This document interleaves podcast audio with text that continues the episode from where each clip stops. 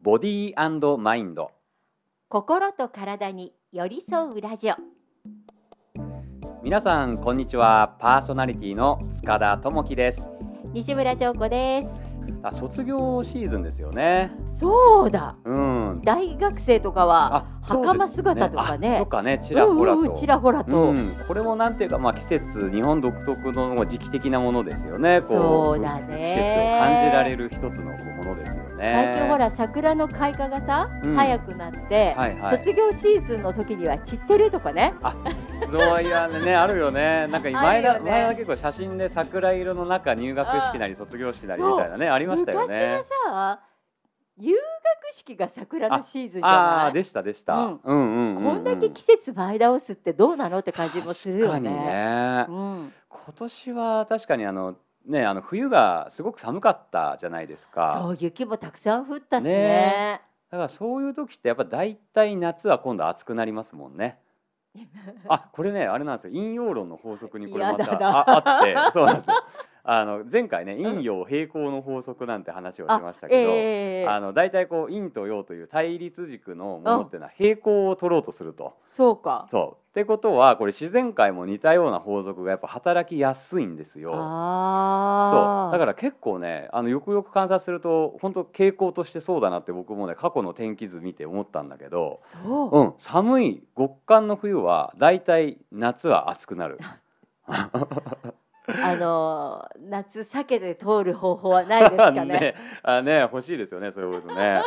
そうだからね、あ、これちなみに予防っていう意味では、うんうん、だからこそ夏は暑くなりやすいっていうのがあるから、春も、うん、多分だけど急激に暑くなる時期がおそらく来るんじゃないかなという予想のもとね。あ、うん、ありますね。ね、だからこれね、あの春からこの梅雨夏にかけてのやっぱり予防っていうのもこういうところからある程度想像できるんでチェックチェックチェック、はい、あのぜひこれね、あの押さえておいてほしいなと思います。どうすればいいの？あのね、天気図をちょっといっかげつ予報とかあるじゃないですか。うん、うん、あれね時々見ておくといいと思います。あ、そうなの？はい、でその手前にしゅうかんぐらいの段階で、うん、まあ、例えばだけど湿気がものすごい増すこの梅雨の時期ね、うんうん、のにしゅうかんぐらい前からね、うんうん、あのちょっと食べるものをえ生もの、冷たいもの、乳製品、これが体の中の湿邪って言われるその 水, 水ねあの水が悪さをするやつ溢れちゃってうん、うん、こいつを作る食べ物の代表例なんですよ。だって生もの生もの、冷たいもの、乳製品だからお刺身とか、おう、あとはえー、冷たい氷入りの飲み物と か, 飲み物とか、ね、えー、生野菜サラダ、それからあ乳製品なのでヨーグルト、チーズ、あとは牛 乳, と、ね、牛乳で、あと甘いもの、洋菓子系は全部乳製品大体入ってますよね。そうか、はい、なので、えー、そういったものです。私今回湿邪体にあー溜まってましたね。なんで、はい、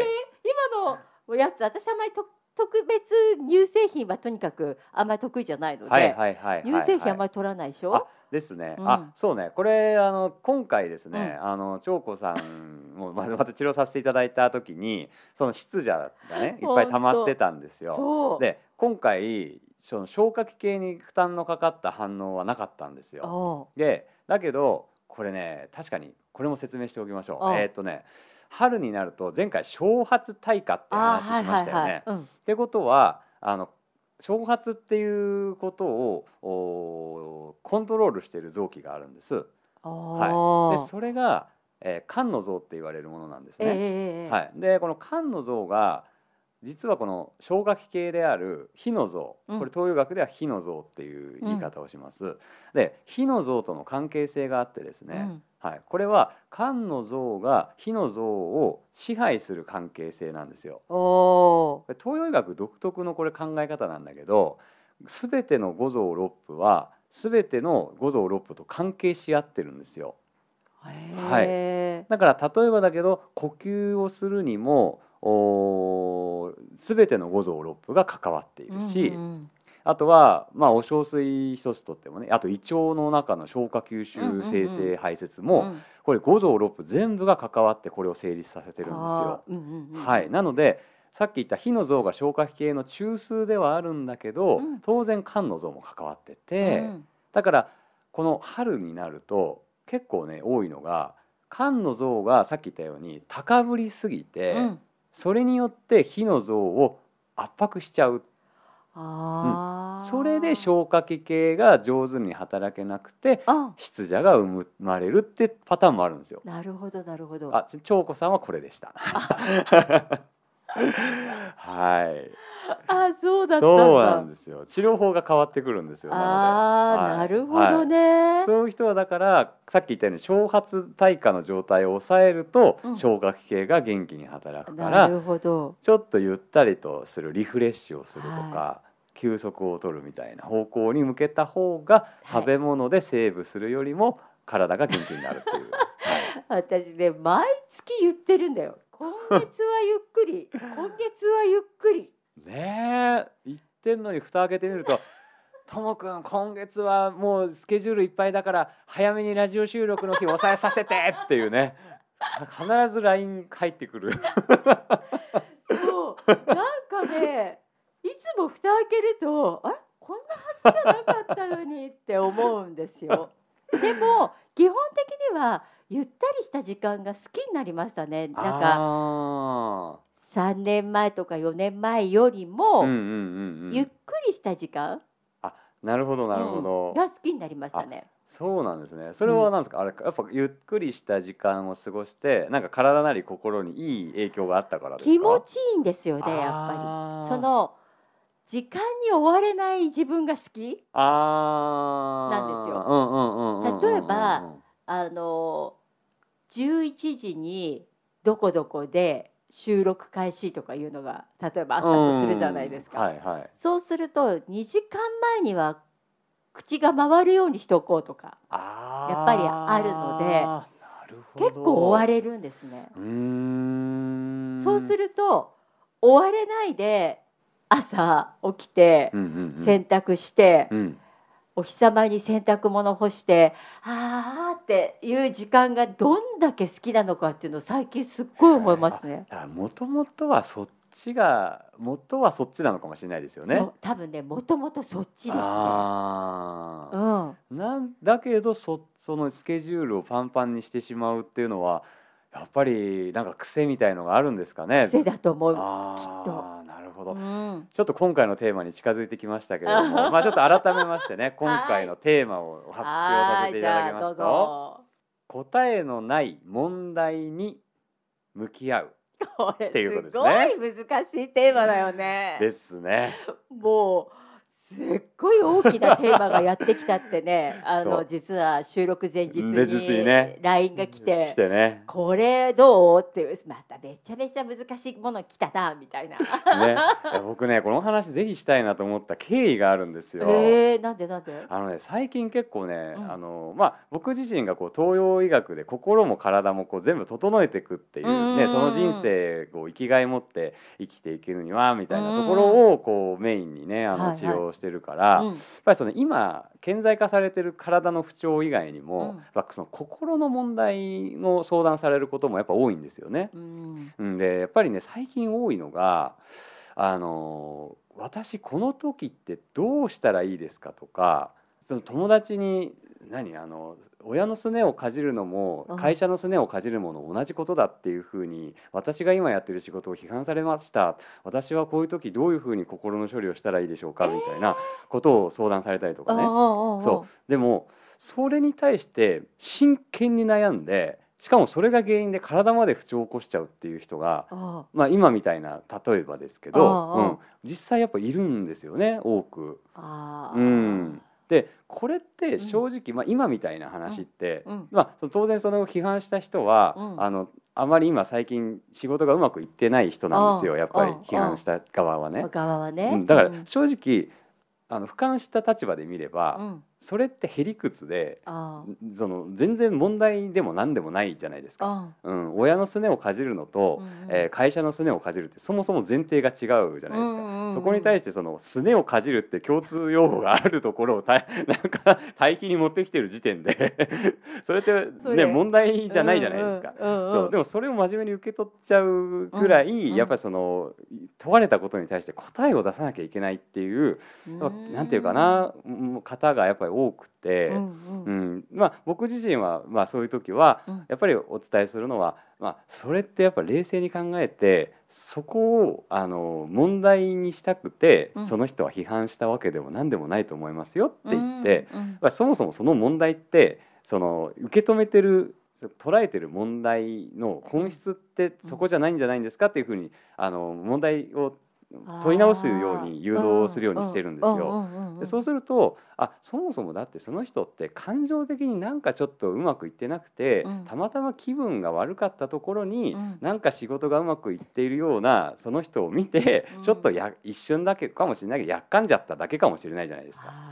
うん、だからそこのその批判した内容にはさほど問題ではなくて、うん、そもそもその本質はその時ちょっと機嫌が悪かった気分が悪かったうまくいってないことに対するちょっとやっかみがそんなへ理屈を生んでしまっただけだからどっちかというと対処すべきはその人がちょっと嫌な気分になってしまったことにこちらに寄りかかられてしまったことが問題点なわけで、うんうん、じゃあこっちとしては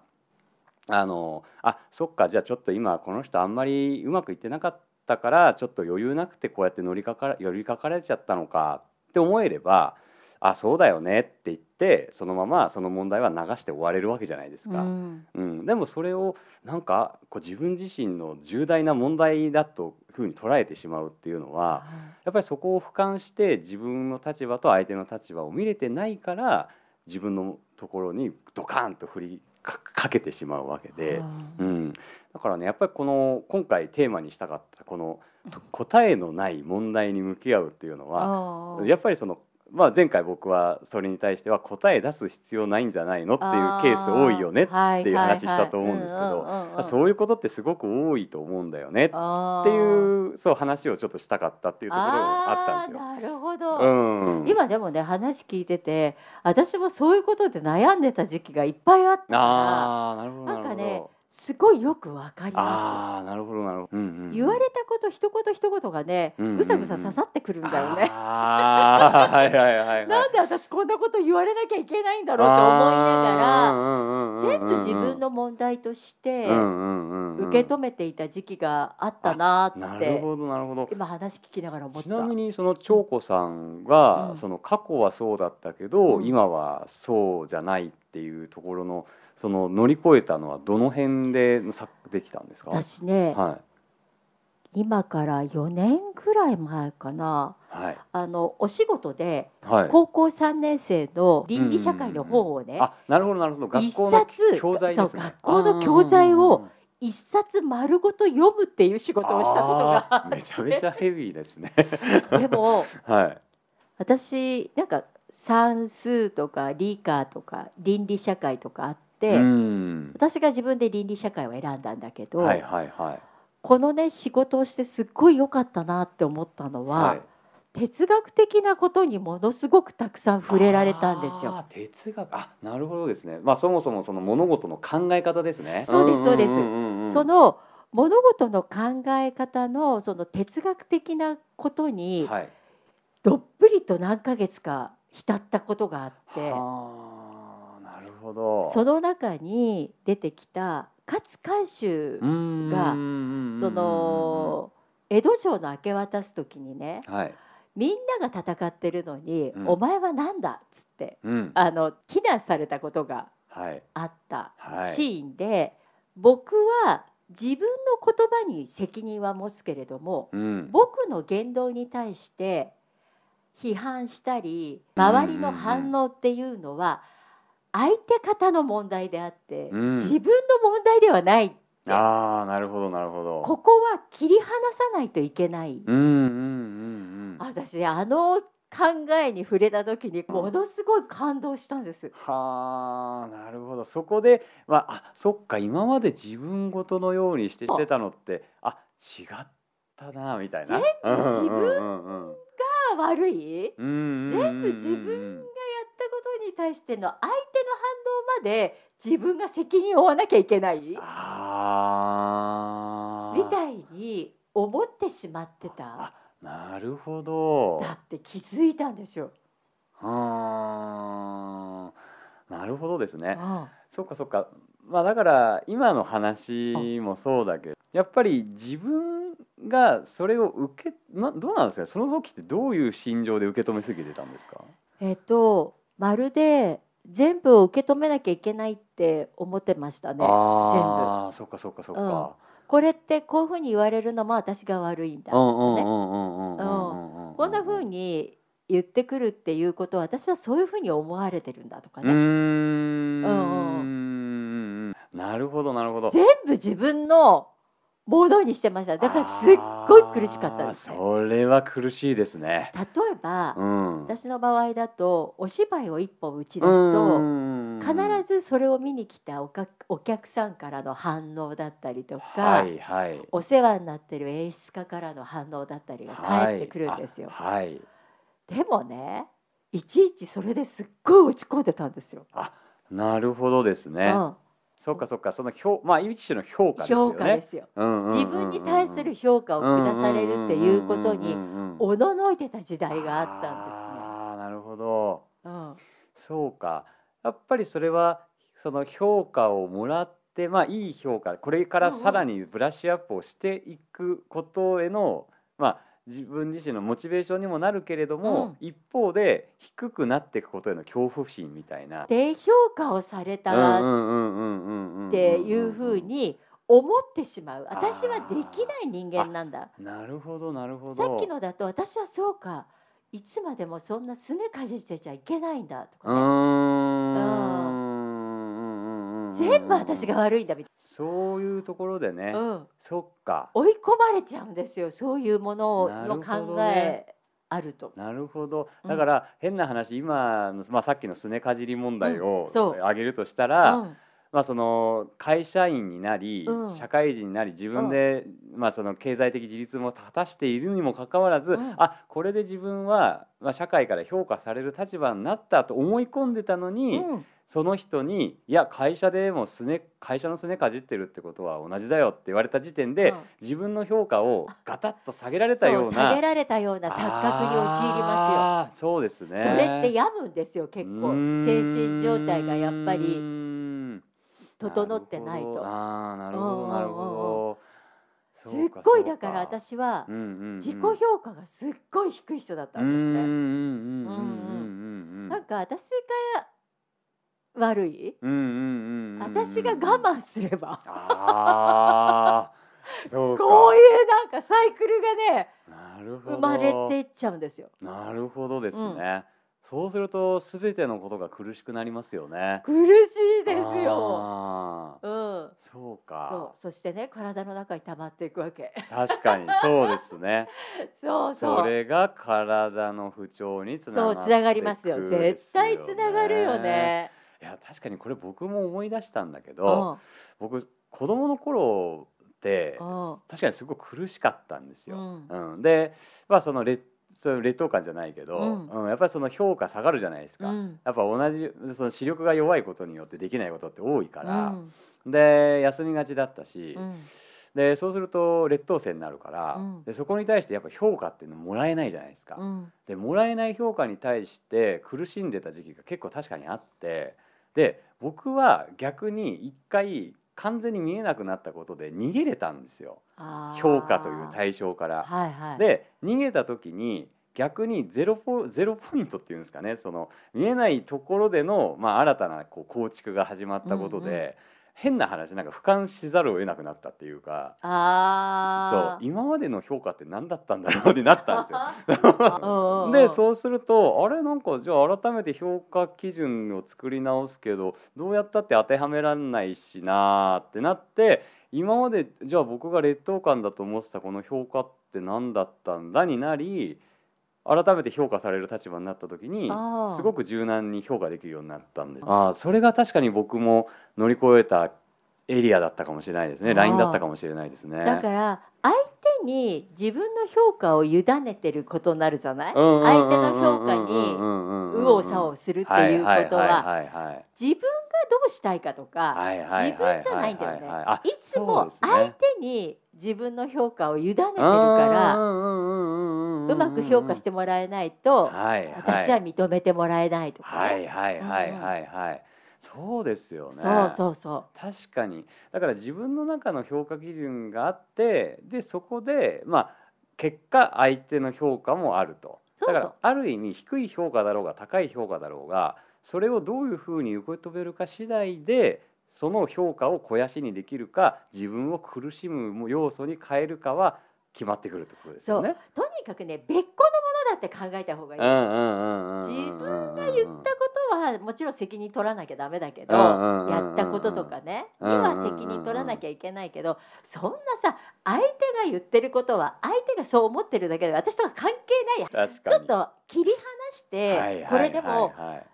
私ね、いまだに毎年、うん、今年やることひゃくの中に書いてるぐらい、はいはい、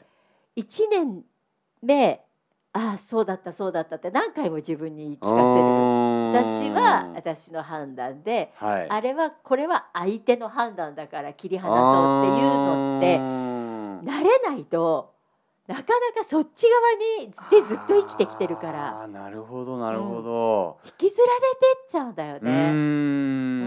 ん、あ、でもそれはすごくありますよね、うん、そのまあさっきのね、あの相手の影響を受けるっていう話にもつながると思うんですけど、うんうん、やっぱりそのなんか気持ちのいい人とか、うんうん、そのすごく達観した考え方を持ってらっしゃる方とかの近くにいると、うんうん、やっぱりなんていうかそのただ会話してるだけでもそっちの方にこういい意味で引っ張られていくじゃないですか、うんうん、でも逆に言うとその批判をする、まあ、そのこちらのことを考えずに批判するもしくは評価する人にいると、うん、やっぱりそっちに引っ張られますし、うん、だからやっぱりその人と人との交流って単に言葉尻とか、うん、そこに含まれている理屈だけじゃなくてそれ以外の対峙している時のそのお互いの相性とか、あとは自分自身よりもそのよりそのなんていうかな、あの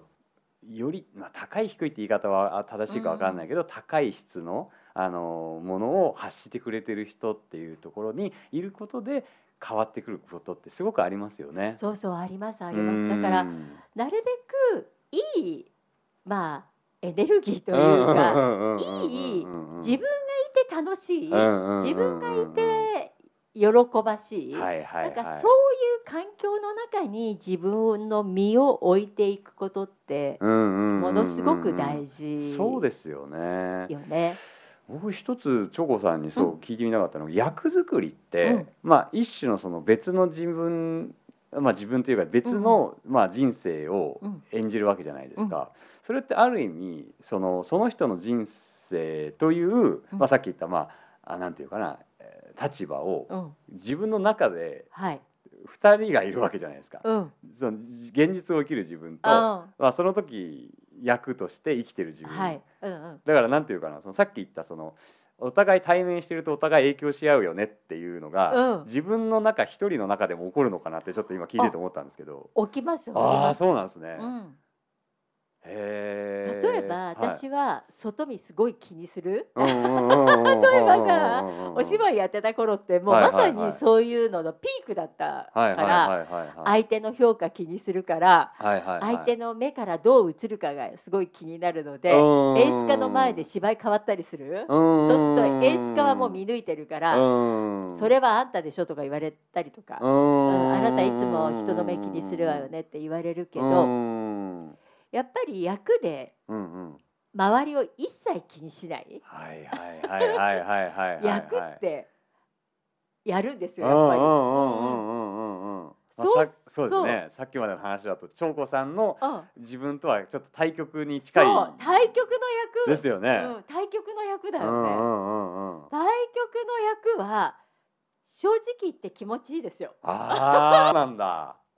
全く別人だから。ああ、そっかそっか。逆に自分に近い役の方が演じにくい。ああ、そうなんだ、うん、へえ。あ、それはやっぱり自分との違いを客観的に分析しなきゃいけないから。そうそうそう。ああ、そうかそうか。難しい、すごく。なるほど、うん、はあ。だから私はできれば真逆の役がやりたい、うん、ああ、そういうもんなんですね。そう。でも私よく言われてたのは、はい、私は全く無自覚だけど、うん、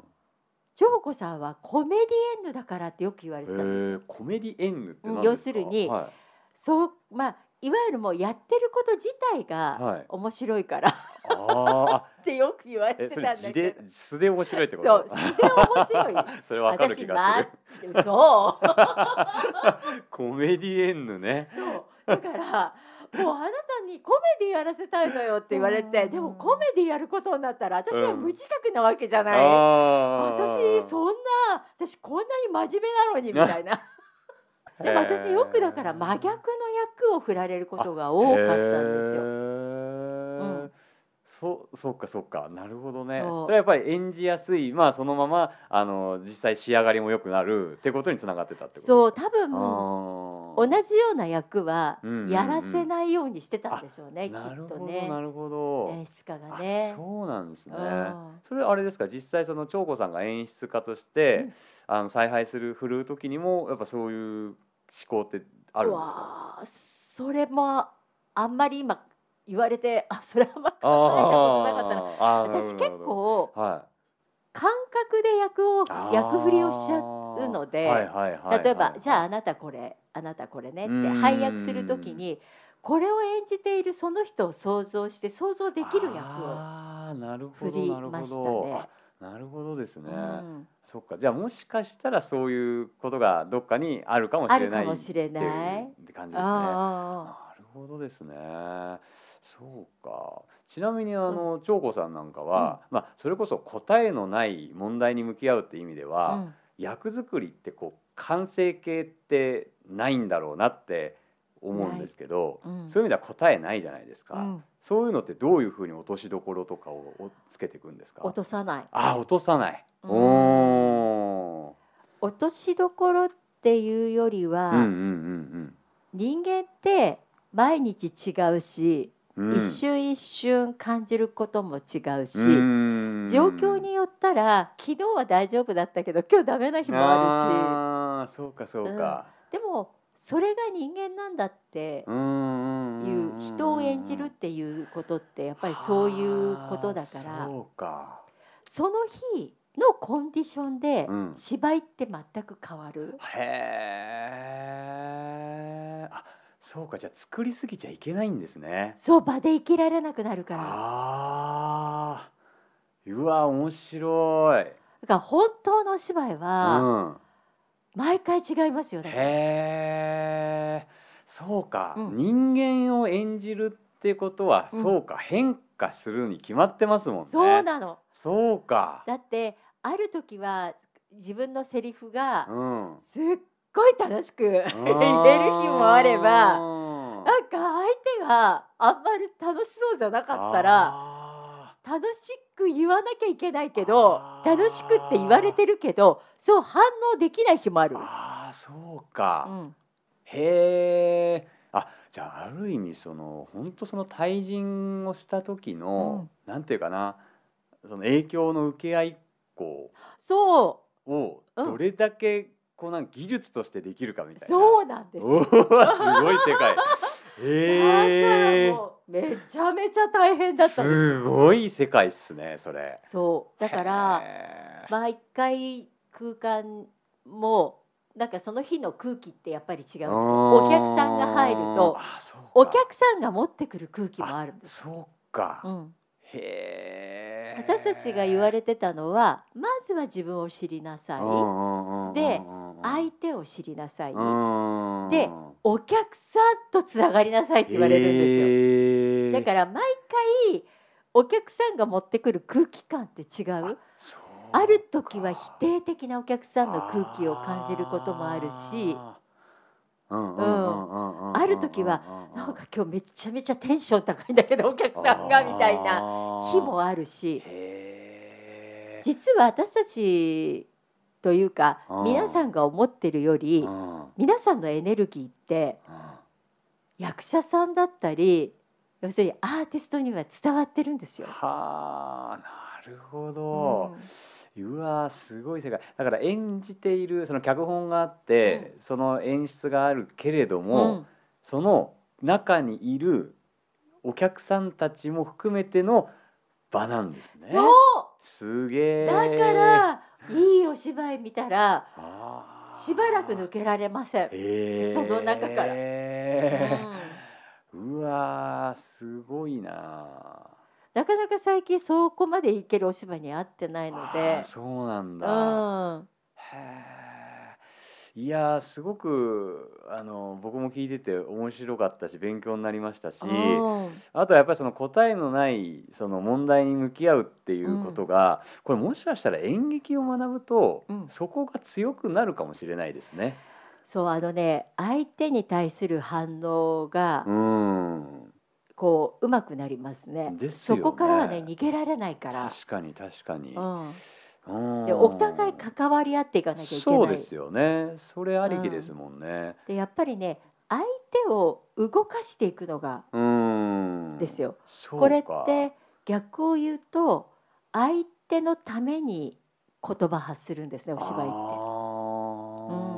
って、うん、例えば、はい、あんたなんか大嫌いって例えば私のセリフにあったらともくんは私にあんたなんて大嫌いって言わせなきゃいけないわけ。あーそうか、うん、確かに確かに、うんうん、そうすると相手に相手のためにセリフを 言, 言わないと私のセリフはえみたいなあそうかそうか感じになるじゃない。うわ、うん、いやすごいなんか今使ったことのない脳みそがいっぱい使った感じがした今一気になんか砂糖欲しくなったわ